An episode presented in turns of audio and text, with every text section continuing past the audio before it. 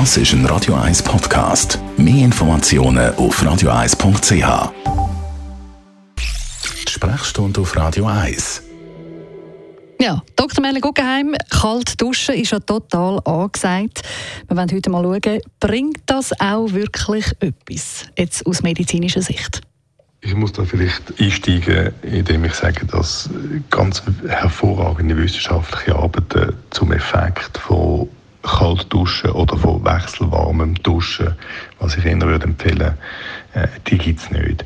Es gibt aber einige Studien, die wenigstens Hinweise darauf geben, dass das einen positiven Effekt hat und es haltet sich so hartnäckig in verschiedenen Kulturen Skandinavien mit dem Saunieren ist ein Klassiker, aber auch bei uns äh, der Kneipe und das Kneipen, dass da in meinen Augen eher etwas dran ist als nicht. Mhm. Und also wenn man jetzt kalt duscht, für die, die darauf schwören, was soll es überhaupt bringen? Kalt duschen soll, oder wechselwarm duschen soll das Immunsystem stärken. Das ist etwas, äh, was man hört.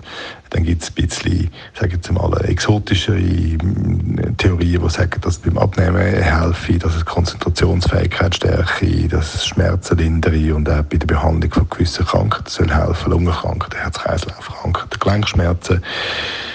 Und das Letzte, wenn es all das nicht macht, dann macht es am Morgen doch wenigstens sicher relativ rasch wach und fit. Wenn ich mich jetzt aber nicht daran gewöhnt bin, so eiskalt zu duschen, äh, dann schaffe ich es ja wahrscheinlich fast nicht so, unter die eiskalte Dusche zu stehen. Ist das einfach Gewöhnungssache? An die äh, kalten Temperaturen, wenn man kalt duscht oder wechselwarm duscht, an die muss man sich sowieso gewöhnen. Das ist nichts, was man von Anfang an einfach so relativ äh, leichtfertig schafft. Und es gibt tatsächlich äh, nicht so schlechte Studien, die zeigen, dass wir in der Lage sind, uns an die kalten Temperaturen zu gewöhnen. Ähm, es gibt mehrere Studien, die wenigstens nachlegen, wenn es nicht hart beweisen, dass Menschen, die regelmäßig kalt duschen, generell weniger kälteempfindlich werden und dass äh, im Verlauf von der Zeit sich auch so die körperliche Reaktion aufs Baden, zum Beispiel im kalten Wasser, verändern. Studienteilnehmerinnen, die ständig regelmäßig kalt duschen haben, haben zum Beispiel äh, tiefere Atemfrequenzen gehabt und tiefere Blutdruckanstieg. Äh, Im Moment, wo sie jetzt in ein kaltes Wasser gestiegen sind, haben weniger zittert und das kalte Wasser als weniger unangenehm empfunden. Also kurz, ja, man kann sich abhärten. Mm, wie oft und wie lange muss man denn kalt duschen, um jetzt wirklich einen positiven Effekt zu merken?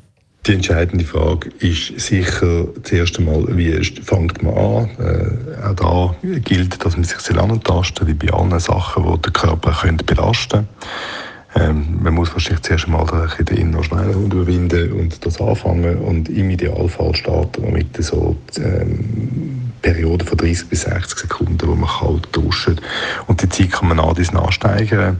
Äh, es ist generell nicht empfohlen, drei Minuten zu übersteigen. Äh, vor allem dann äh, nicht, wenn das Wasser äh, ganz kalt ist, im Idealfall ist das Wasser nicht kälter als 15 bis 20 Grad. Das ist schon ordentlich kühl, wenn man sich einmal vergegenwärtigt, wie man es empfindet, wenn man in einen kalten See oder so steigt. Wenn das Wasser kälter ist als das, sollte man eine Minute nicht übersteigen. Mhm, also es wäre doch eine Belastung auch für den Körper? Das kalte Duschen belastet das Herz-Kreislauf-System doch relativ stark, äh, auch wenn das mit der Zeit einen gewissen Gewöhnungseffekt hat. Das haben wir vorhin kurz angesprochen, wo man sieht, dass äh, der Blutdruck nicht so stark steigt, dass äh, die Atemfrequenz nicht so stark steigt, was zeigt, dass das Herz-Kreislauf-System nicht mehr so extrem belastet wird im Verlauf.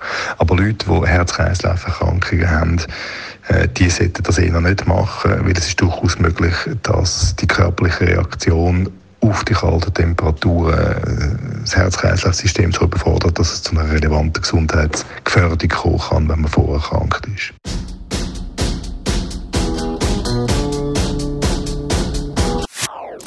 Das ist ein Radio 1 Podcast. Mehr Informationen auf radio1.ch.